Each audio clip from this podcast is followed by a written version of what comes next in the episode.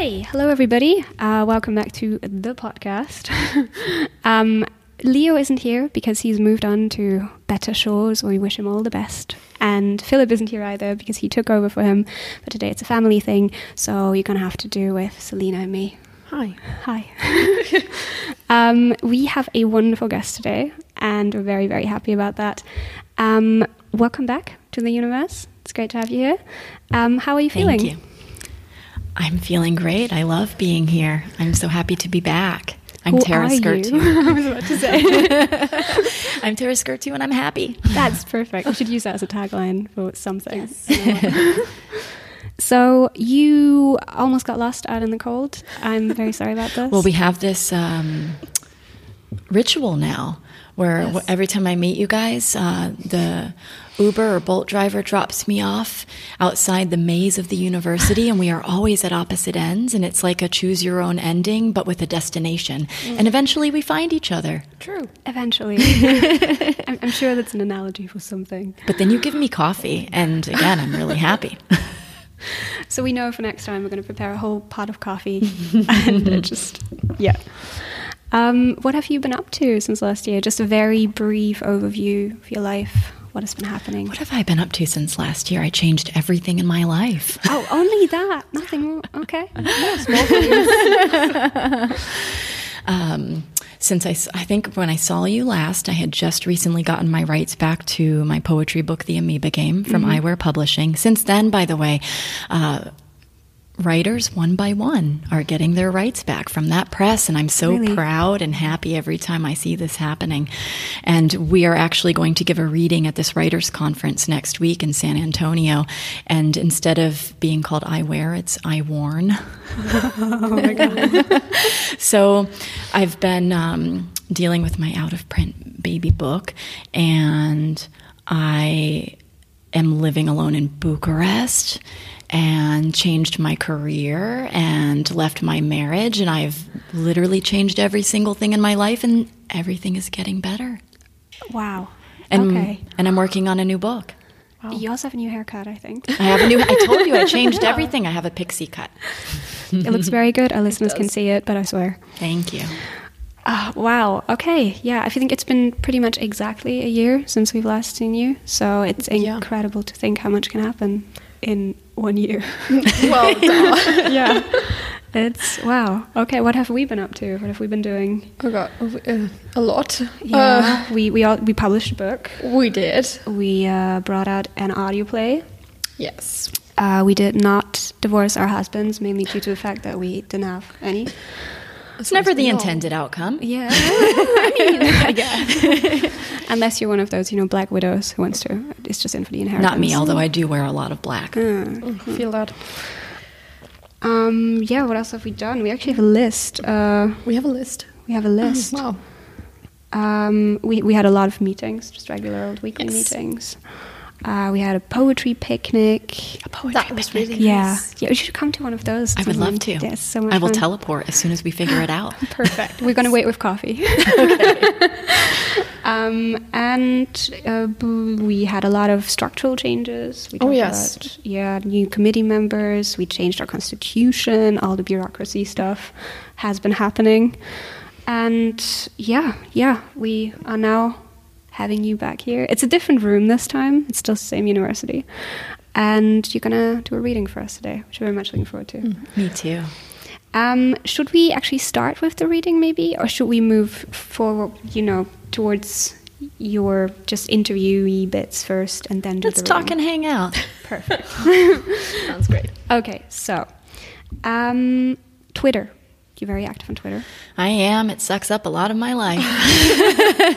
but I like it. I mean, you know, I'm an American writer living in Bucharest, and I don't see a lot of the writing community and a lot of my friends. And it really keeps me connected with uh, the international writing community. And it's, a, it's really great and really supportive.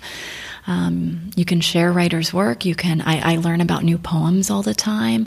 Uh, I make friends. It, it, it's incredible. So I'm on Twitter a lot.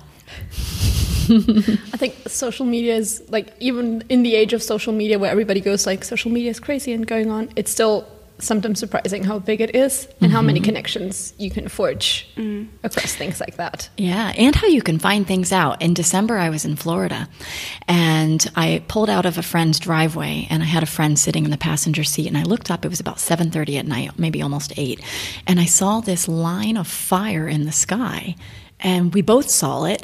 we stopped the car, and I said, "What is that?" And we'd never seen anything like it. And growing up in Florida, you see space shuttles when they launch, and but this this looked like nothing I had ever seen. And so, what did I do? Of course, as soon as I got to my destination, oh, and by the way, this line of fire moved very slowly, then all of a sudden just poof, fizzled out, and then returned as a little light bluish white dot that looked like it was just orbiting. Was it What did I do? I went to Twitter. Of course, you went to Twitter. It was Elon Musk. Oh, He had launched some kind of rocket that night, and I saw it, and I found out what it was on Twitter. so it was an alien. It was. Wow. Yeah, no, Twitter is fantastic. Actually, that poem that you shared with us last year um, when you did the workshop, the um, the committee weighs in. Andrea Cohen's poem. Yeah. It's it's I think I think it's my favorite poem in the whole world. I've kept reusing that over and over. There were so many moments where people were like, "Tell us a poem that really hits," and I was just like, "I, I know the one. I know the perfect one." So I'm so glad that you told us that because it just it stayed with me. It's so fantastic. It's an amazing little poem. Can I say it here? Yes, Just so the listeners can hear, and then also we can talk about what poetry does to brains. Yeah, let's do it. this is an Andrea Cohen poem, and it's called The Committee Weighs In. I tell my mother I've won the Nobel Prize. Again, she says, Which discipline this time? It's a little game we play. I pretend I'm somebody. She pretends she isn't dead. Boom. It's so good. It's amazing because when you read it to people, I, I always I have this in my head, of, of course, and when I when I meet people who say I don't like poetry, I don't get poetry, I don't feel poetry, I always read them or speak that poem because they feel it. And in less than yeah. 30 seconds, first of all, you think, ha, ha, ha, this, this is kind of funny. Of course, who wins the Nobel Prize in more than once and in different disciplines? And then all of a sudden, as soon as you think it's playful, boom, and she does it with just, it's so simple. There's no gimmick. It's simple, specific. Mm-hmm. It's unbelievable. And so you feel all these things. And to me, that's what a good poem does. It, in a surprising way, and it ends up uh, arriving at a surprising place. Yeah, it, it really just pulls the carpet out from under you. I was in uh, in a um, poetry meeting a couple of weeks back, and people were sharing their favorite poetry, and nobody wanted to start. Everybody was awkward, and so I started with that. And Oh, yeah. wonderful. I and love everybody in the room was immediately like, you know, before that people were like, oh, poetry, but silly. Why are we here? Mm-hmm. And after that, the mood was just immediately changed. Yeah. everybody was like, this is something. We're Yeah. getting at something. here. And you can see what happens in people's brains when they listen to that poem when you look at their eyes. Yeah. When you read it to a room of people, I love reading it when I teach because I'm watching and I'm like, oh, oh, oh, it did it. It worked. So would you Oh, and- say Andrea Cohen is one of your favorite? Yes. Poets? Yeah. She's one of my absolute favorite poets. I think she's brilliant. And she's also a really incredibly kind human. And when someone produces wonderful work and is a wonderful human, this is the best possible combination. Andrea is uh, brilliant at very short poems. A lot of her lines are very short. And I've said before that her poems remind me of these little powerful pa- uh, prayers on a grain of rice. They're they're just packed, and you, you never know what's going to be inside of one of them. And they're so simple. The language is everyday, conversational, and then you just are in that silent place of feeling in maybe a sentence. Can we please use the line? The silent place of feeling. Oh my God, so good. Our Next third anthology? is Yeah. silence. I like but it. You know that. Did I already forgot what I said. Wait, I- I'm writing this down right write now. it down because that's the thing. You know, you, every time you think you're going to remember something, you don't. I was talking about writing an essay the other day with a friend on the phone, and I, I said something about how I'm, I'm so brave, but I'm tired of being so brave, but I can't remember the sentence now because I didn't write it down. And he said, "You, You should start an essay with that." Yes, I and know. and I said, "Well, I don't I don't have a pen. Do you have a pen?" And he goes, "I won't forget it." I said, "Okay, well, I'll try not to forget it." And the next day, I called him and I said, "Do you do you remember that sentence?" And he said, "No." but I, I feel like I'm very proud of this. I feel like this is one more step in my way to being a poetess because I've started to keeping a notebook on me at all times. Like I have it in every single bag. Like I literally put it from bag to bag. It, it has wandered so many places. Literally just came back from a holiday. And like every single time somebody says, I'm like, wait, hold that thought. I need to write it down. You literally see Yeah. me. Like I I literally spent one of the universe meetings. Somebody said something and it triggered me, and I basically detached from the rest of the group and sat in a corner for like 15 minutes straight and wrote like four different poems. I don't know what was going love on that it. evening, and people like. "What- What what did you do over there? Like why? d- Like it looks a bit antisocial. Literally, I also- also had headphones in. I'm like, don't talk to me right now. I need to write it down. and yeah, I, I, I can get that feeling of needing to write it down. So yeah, because you're a writer. Actually, that poem that you wrote and sent in for the anthology, I think, is perfect for this. Because Which one? because she wrote a poem where I was like, yes, absolutely, one hundred percent. Oh, okay, yes. It's- Absolutely I know, I know which one. one hundred percent. Because go on.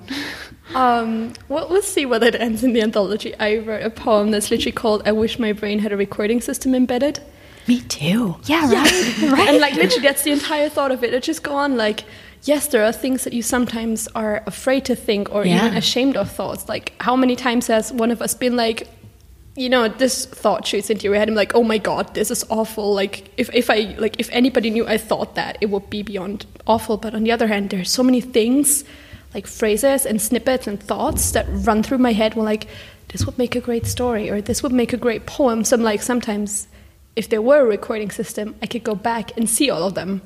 So I literally mm-hmm. wrote this poem called "I Wish My Brain Had a Recording System Embedded." That's a brilliant title. I love it. Thank you. And I think Google is that, huh? but not for poetry. but for I do. I'm starting to think. I'm like, hmm. Google's kind of like that. yeah, I mean, I wish that just you know we had a direct access to Google just all the time. You do. I don't. I mean, on good days. on bad days, I'm a bit afraid of it. Yeah. So, um, coming back to favorite writers, who would you say like is your pantheon of writers? Elizabeth Bishop. Okay, you it's it's a it's a monotheistic cult for you, Oh no, I, I don't believe in monotheistic anything. right? Um, but my go-tos are. I, I guess if I had to pick a Bible, it would be the Library of America works of Elizabeth Bishop. I actually bring that with me when I travel. I didn't bring Really? it this time, but I often bring it with me, and it's a hardcover. And it's like when you bring your notebook around, where even if I don't read it, I feel really good having it on me. Um, and I return a lot to Lucille Clifton, um, Gwendolyn Brooks. Um, this is always a tough question, but those are the ones that always stay. Which would you say was the first one, like in your life? Oh, you're asking me to choose a favorite? No, no, no. I mean, like um, chronologically. Oh, The first one that chronologically? really like left a dent. Well, I knew about Elizabeth Bishop first because of my first poetry teacher and now very dear friend Lloyd Schwartz, who I, I always talk about him. And he showed me Elizabeth Bishop poems, and I didn't like them at first. The way um, I didn't like Shakespeare sonnets in high school because I couldn't feel that I could access them. And then I, I kept trying because I kept thinking, um, you know, Lloyd thinks these poems are really brilliant. I'm I'm not getting inside of them yet. And then I realized, you know, someone who takes a long, long time to write poems and is very precise and very patient. You have to be a patient reader, but I also had to experience a little bit more, and and now I absolutely love her poems. Um, so I guess the moral to that story is sometimes someone you don't expect um, to like or love, or a work you don't expect to like or love, you end up loving more than anything.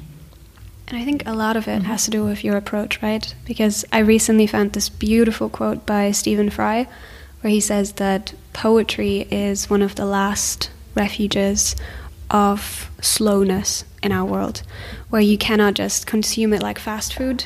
You actually have to take your time with it, and you have to keep returning to it over and over. And like a good wine, you always sip it a little bit before bed, and you return to it. And I thought that was that's so true because most people I know either don't read poetry or if they give it a try, they read it once and then they're like, oh, this is not for me, unless it's something really impactful like that poem that we just had. Yeah, and the whole, it's not for me. I mean, I, because I give public talks about poetry uh, and about how poems can be accessible and practical and part of our, and how they actually are part of our everyday lives. You know, mm-hmm. we're watching series on Netflix so many times, all of a sudden, boom, there's a poem quote it starts the episode or and poetry is in everything.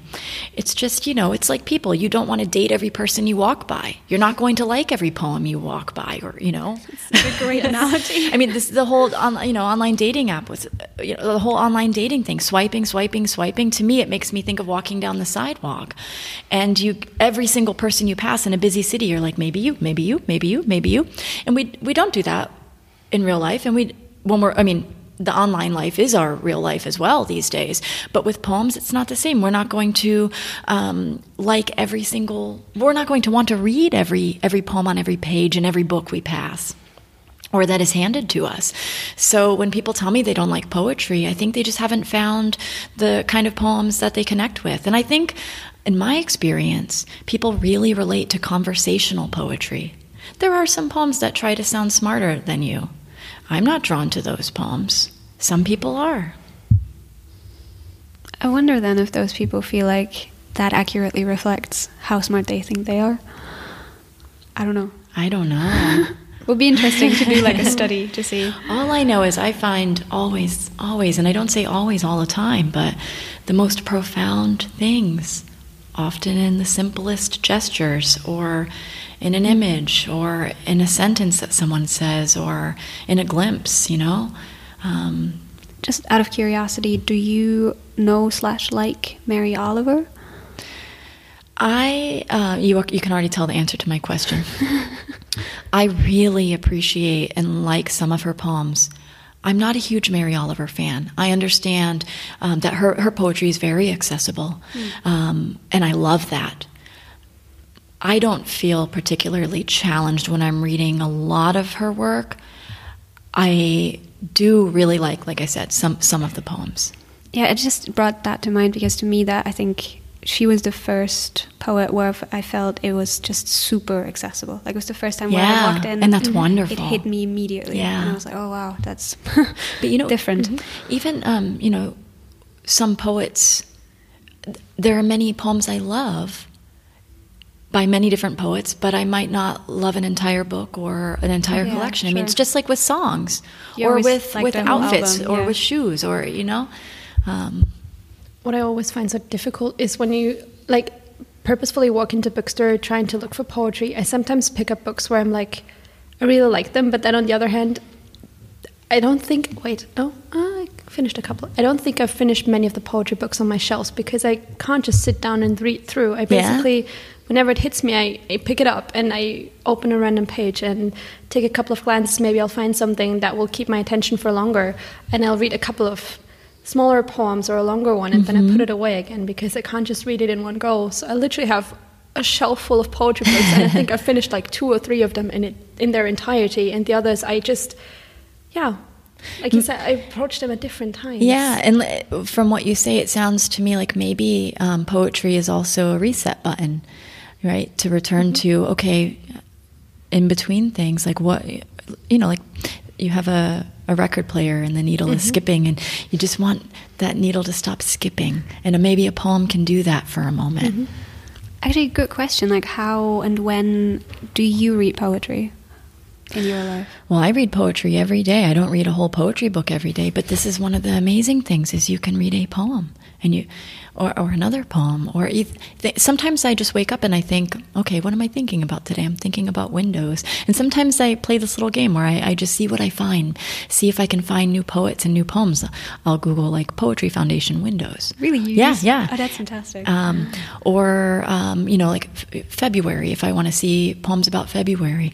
Uh, and i try to just find find new poems. And i'm, I'm finding new poems on twitter all the time.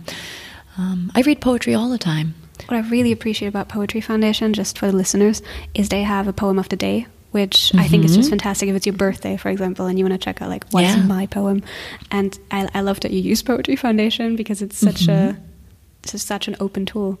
Yeah, they also have poets.org has a poem a day. There's uh, Verse Daily um, also. And I believe it's the Poetry Foundation. They have an app where Really? you can spin it. And it, it, yeah, it's, yep, Poetry Foundation. And you can hit this button, spin. And you hit the button, and it's like a wheel of fortune of poetry.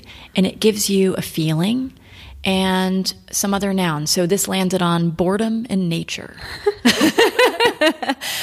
Actually, this is this is like pretty much what I do on Google. This is brilliant. wow. and it, it's a free app. Anyway, I'm advertising the Poetry Foundation, which I will do any day. yeah, they, they should sponsor us. Just and Tara, just come to us. No, that's really that, that. Wow, I didn't expect that. I thought maybe you had like I don't know, a, a, like a huge library of just poetry books, and then you pick one out. But that's probably like this overblown picture that we have. Well, some, I mean, mm, I would do that more, but most of my books are still in a basement in Boston because I did not plan to live in Romania for four years. So often, even when I'm teaching, I get up to get a book and then I realize, oh, the book is in Boston. but I'm, I'm building a library in Bucharest.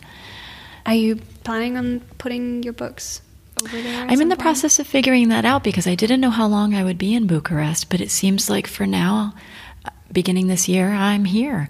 Um, so I think I'm going to. I I, I brought one big suitcase of books uh, about a year ago, and I had to divide them up into two different suitcases. They were heavy, uh, ultimately. And they were my first editions and my signed books because I wanted to make sure I had those with me, the very special ones, mostly poetry. But I read a lot of fiction. I'm reading fiction all the time. I always read poetry and fiction. Huh, interesting. And also essays. I'm really into personal essays. would you ever be interested in branching out and trying those things as well? Or? I've done that. Yeah, I am. Uh, with fiction, uh, let's just say I'm writing fiction the way I write my poetry. So maybe one day I will have a short story, but it's very strong so far. I think I'm on about, I was on my 11th draft of one page um, that I've been working on for over a year. it sounds very distilled. and the page is the page I think is good, but um, I'm I'm mapping out a lot of essays um, about just my time and experiences in Romania and. The differences in culture and um, you know getting married in another place and getting divorced and uh, dealing with the bureaucracy um, and um, people keep telling me you should write about that you should write about that. And I I'm not a big fan of when people tell you you should write about that. But then it got me thinking because then people started saying I would read the shit out of that. Yeah. somehow that hit me differently than you should write about that. And I still wasn't ready because timing is important. Sometimes when you're mm-hmm. experiencing very difficult things, you're not ready to write about them. Sometimes you are. But I think I'm going to start working on a series of essays. I've, I've got them all mapped out. And so this year, also what changed is I'm, I'm working on more prose now, too. Mm. you never know what's going to happen. Looking forward to that. Mm-hmm. Maybe next year for a reading. I can only hope so. the Skurtu essay collection. And I think I have a title. Oh. Um, I, I really do because every time I leave my apartment in Bucharest, I get asked this usually two to four times a day. Why are you living here? And the emphasis on here because it confuses a lot of people. But I have all these stories that begin with people asking me that, or in the middle of going through something difficult, I get asked that. And so I, I think it would be a perfect title for a collection of essays ab- about this. Um, Don't ask me why I'm living here. But it's more than about that place. It, it, it's about um, all the things we're going through, and Uh, We'll it's see. a brilliant connector for everything. It's like a glue. I can already see how it's gonna spread through the book. yeah, and it can add humor too. Yeah. Yeah. Uh, essays. I don't think we've ever had an essay at the universe. Maybe you will. You have now an anthology title and an essay idea. Mm-hmm. And personal essays have the logic of poetry. You cre- mm-hmm. you create your own logic. You make associations out of seemingly unlike things. You can weave into and out of anything. Yeah, I think that's it. Like we, in school, we never really wrote essays either. Just not not. not entirely in that direction. Never? direction. No. The Any kind is- of essay? Not even about books? Uh, Wow, we, we you had guys. very strict rules to follow, Yeah. and if you didn't, uh, you got bad marks for it. Basically, What were the rules you had to follow? Basically- Because I'm on teaching a lot. What- A part of my teach, a big part of my teaching, because I, I do creative writing coaching, and I do coaching for individuals, groups, and I go into corporations and talk about how to communicate better and and use storytelling and writing and become better at you know whether you want to write social media posts or better emails or branding. Um, but what I find is I have to do a lot of unteaching what people think is the only way to write because it's what we've learned. And it makes us feel less creative. So I'm curious, what do they teach you? I think the issue is basically in where we would do the more creative writing in German is a lot of okay, these are the kind of text types that we're dealing with. These are the rules how to write it. Now do. And you basically usually don't get to choose the topic. You were given it, and then you have these strict rules to follow. And it's a lot What about rules like what?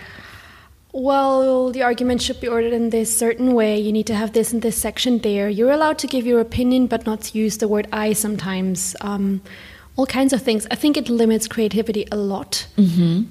And funnily enough, I think sometimes the English writing parts are sometimes a bit more free in the way they can express opinion. But then again, for many students, it's very intimidating to write in a foreign language. Yeah. Why do you think um, uh, you mentioned about writing in English how it feels different? Why, what do you think? I'm not sure. I about feel it? like the text types that we get taught in English, there's one that's literally like an opinion essay, Mm-hmm. and it's more on give your reasoning, give your voice to it. And German feels, I don't know if that's just me. I feel it always felt a bit drier and a bit more down to earth. And I've seen my classmates who are very talented writers in German pull it off needlessly, and it's like something that you really want to read. But for most of us, it was just following the strict rules, no hmm. thinking, no anything, just do it and get it done.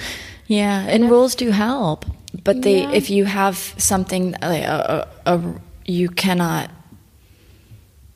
choose any other path, it can be paralyzing sometimes. the, the issue is that the idea of creative writing is rarely addressed at school. I think at an earlier age, you get to this point where you're like, you need to be able to tell a story, and you sometimes get to write fairy tales. Those are the really pretty ones. But the further along you get the education system, the more it is basically teaching to the test and teaching to the text types you need to be able to produce, and the creativity gets lost. I don't remember ever having to write uh, creative writing anything Really? in German in my upper secondary, like 15 to 18 ish. Yeah, it kind? Of, it kind of shifts when you around the age of fifteen. It turns from production to just analysis, Hmm.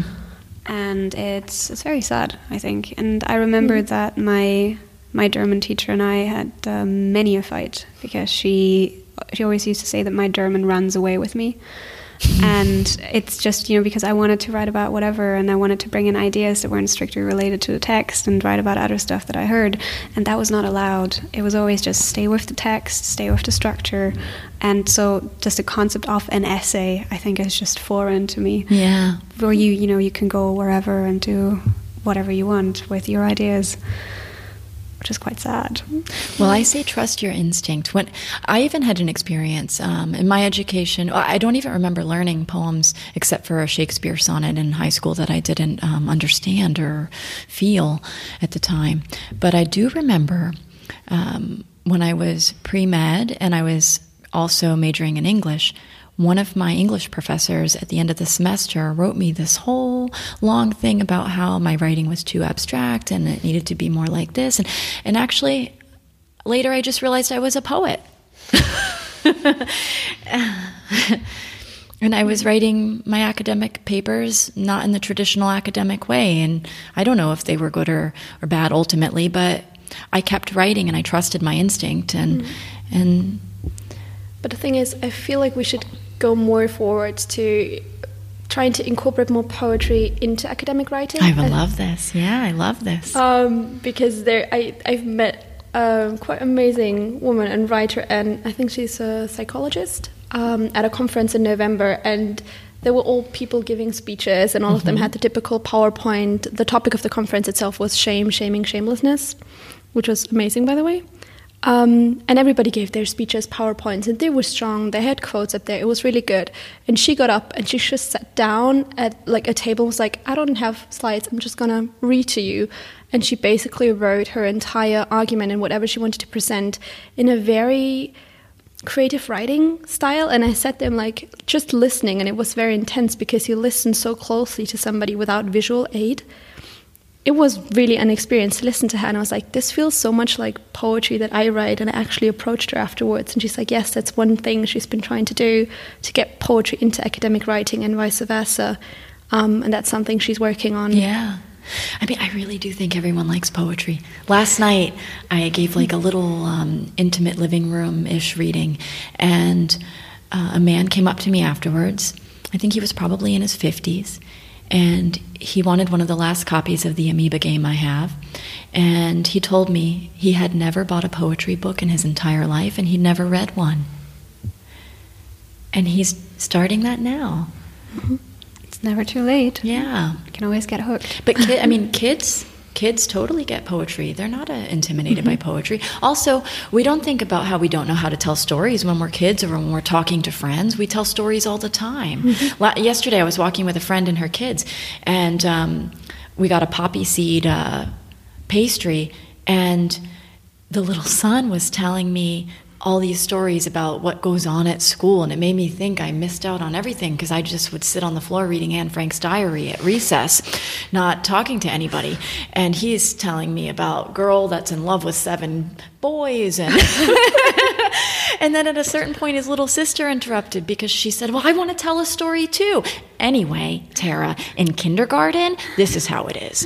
And we're natural storytellers and mm-hmm. poetry is just storytelling and so I think if it were incorporated also contemporary poetry by living poets who write the way we talk, um, I think more people would think or would realize that they can feel poems um, at an earlier age. Yeah, I do think structures have to sort of change and adapt to the times.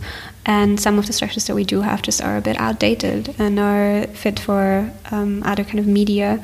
And when you think about, you know, writing a poem, for example, on Twitter, it's completely different than if you wrote it in an old timey tome in the 13th century. Yeah. And I do love too how you sort of changed the structures. You you have it on coasters now, right? Like you do poetry on all kinds of things. I've um, I'm thinking a lot about how to put poetry in the everyday world so that people stumble across it, and it makes them go, huh, and then it gives them a feeling. And it makes them maybe feel more alive, or some gives them some joy, or makes them think of someone they love. Because I think poems always um, have love in them. And so last year, I teamed up with uh, a Romanian craftsman, uh, Sorin Donciu, and he makes leather things, beautiful leather things. And we made series of limited edition poem coasters with um, some of my very short poems on them. That's such a cool idea. And um, now I'm in the process of teaming up with another friend because I also love art collaboration. And my friend Gligor Kuzmanovsky, he's a Macedonian jewelry artist. And he makes things out of wood. And recently he's been making things out of paper and recycled paper. Uh, and he makes a spe- special paste and he's doing brooches. And we're going to do typewriter poetry lines on them. And That sounds amazing. I'm really excited about it. And I'm realizing that people love little well I, uh, people love little verses people love words on things. We you know we we think in words. Not everyone thinks in words. I, I learned that recently on twitter. But um, I, i'm just always thinking of ways. And, and and another thing i do i've been doing this for about seven years now is i have this game i play wherever i travel and i call it the poetry game. And I started off printing postcards. I think I printed like 500 of them, and they had one poem from the Amoeba game, Șoricel. And That was the one of the mouse, right? Yeah, it's Yeah. a the title is a Romanian word, and it's the diminutive for mouse. Yeah. And I would start leaving them in public places, and I would sign my name on the back. And over time, people would tell me, "Oh, but you should put your social media name so people can find you, um, in case they can't read your signature." Oh, well, maybe like put where you're going, and so it collaboratively, like with the help of, of friends and, and even strangers, I have been evolving this game over years. And now, everywhere I go, and I love doing this at airports, I handwrite them. I cut them myself. I buy this nice thick paper, and I write short poems on one side. And on the other side, I put in parentheses at the very bottom uh, a poetry gift, and then I put at Tara Skurtu, and then I put the month and the year and the city, and I make a little heart.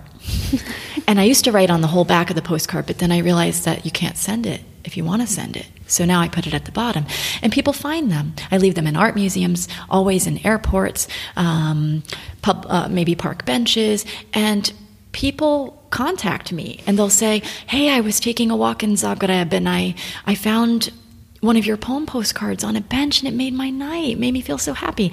And I started doing this because I love scavenger hunts and I love surprises. And I thought one day, if I found a, a handwritten poem somewhere and it and I liked it, I would be so happy. So I started doing it, and now it's become my thing. And now people write me and they say, "Hey, I want to do this in Canada. Can you send me some?" And um, it's really great, and it's another way to build community. And I also have started writing other people's poems uh, and leaving them places too. It's really such a cool. Mm-hmm. You just sort of embed poetry in everyday life with all of this, like with the coasters, Yeah. with the jewelry, with the game. It just becomes like it's always been there. Probably. I It think just- everyday life is poetry, and I think poetry Yeah. is everyday life. You just make it more tangible, I guess. It's a really Yeah. really cool idea. Mm-hmm. I try, and it's really fun. I used to get very embarrassed when I was hiding them. I'd like look around. Oh God, I have to, I have to hide this thing. I don't want anyone to see me. And now I'm, I'm, I'm still. I try to be smooth, but I know some people see me, and I just. One, one time, someone saw me get off a train, and they, they, they chased me, and they said, "Oh, ma'am, ma'am, you forgot this." well, that's very nice. yeah, but it, but it's also. I mean. It, you see, How did they react when you said, "No, no, you can keep it"? they were a little confused. Yeah, understandable. Yeah, but they and then they they have these whole lives. And when I started doing it, I thought, well, I don't know if it maybe it will annoy people. I don't know. I don't want to annoy people. And then um, I gave this talk at a conference, the power of storytelling, and someone, all the speakers, they had a little envelope, and the people who attended the conference could write you little notes. And someone wrote a little note and said, I found this poem postcard you left at this cafe in Bucharest years ago. And I thought, okay, this is when I really started doing this more. And I realized that people really liked it, and, and it also made me happy. So, Ah, it's so funny how it kind of comes back all the way later, right? And then Yeah. you, it just all connects. Yeah. These synchronicities.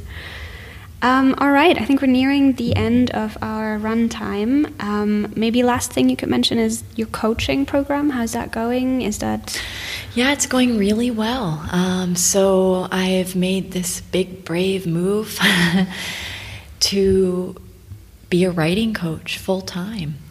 So, I teach people all over the world. I do Skype sessions, uh, whatever medium works for them. And I'm pretty much a writing renaissance woman. I work on editing, revision. I help people when they're stuck. I help curate um, essays.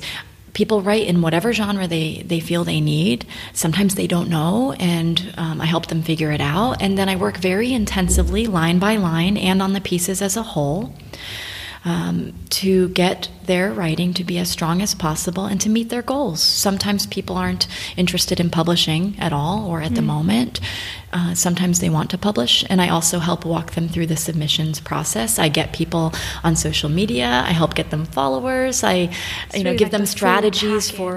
It's really yeah, I really am. I'm a full package. It's like an editor, publicist, everything. Um, and I also do seminars and workshops in corporations, and I customize them. I did one at ING recently, ING Tech in Romania, and ING Bank, and I taught the communications teams two days. Uh, we broke down an, a tech related article, talked about how to build your own logic, did some fun writing exercises about social media posts, and just went over some fun writing tips. I got them laughing a lot. We played some really interesting games. And um, this is what I'm doing for a living. Kind of changing the world with creative writing and changing the world of creative writing. Cool. Not, not, not a tall order at all. It's just, you know, as you do. It's really, really I'm trying my best. Yeah. For the very end, could you maybe read the one poem that you sent us because it's so beautiful? Of course, of course. I'm going to read the one poem you want. You can also read more. I'm Gonna stop you. So, I went to Croatia last year for a poetry festival. It was a traveling poetry festival, and they brought us one day to this little village. Little is a big word for this village. Um, this village is known as the smallest village in the world. I'm not sure if it is. It's called Hum. And this poem is dedicated to my friend Indre. She's a Lithuanian poet, a very brilliant poet, and I had this really amazing moment with her, and I wrote the poem. Hum. Are you aching? The poet held my hand at the edge of the world's smallest village. Think of pain as a plane. She wanted me to forgive what I couldn't forgive. Only the side door to the Assumption of Mary was unlocked. She knelt at the Virgin's painted feet and prayed, and I took pictures of a crucified Jesus in a fishbowl under the altar table. She wanted me to love the man I couldn't love. It may take a year. Outside, she translated word for word a Lithuanian saying When you fall down drunk, the ground will catch you. My God is no God, but the God of human will.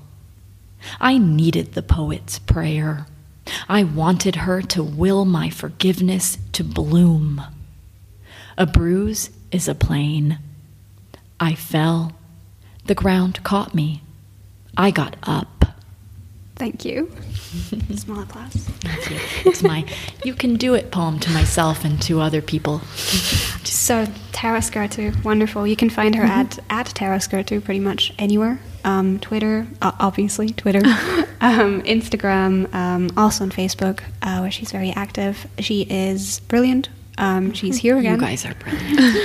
and um, she still has a couple copies left of the Amoeba game, the first edition. Uh, do order if you want; it's fantastic. We can recommend it. And I think we're going to go into the reading now. Thank you very much. Thank you so much for having me again. It was so much fun. All right, that's a wrap. This was episode 35 of the Universe podcast. Make sure to subscribe to us wherever you're listening. If you're listening on iTunes, you can leave us a review and tell everyone how much you liked it. You can also find us on Twitter at PodUniverse and on Facebook and Instagram. This podcast was hosted by Marie Sauer and Selina Rebhandel. It was edited by Philip Croyce. Our guest was Tara Skurtu. I hope you visit this planet in the universe again. In the meantime, stay safe in space.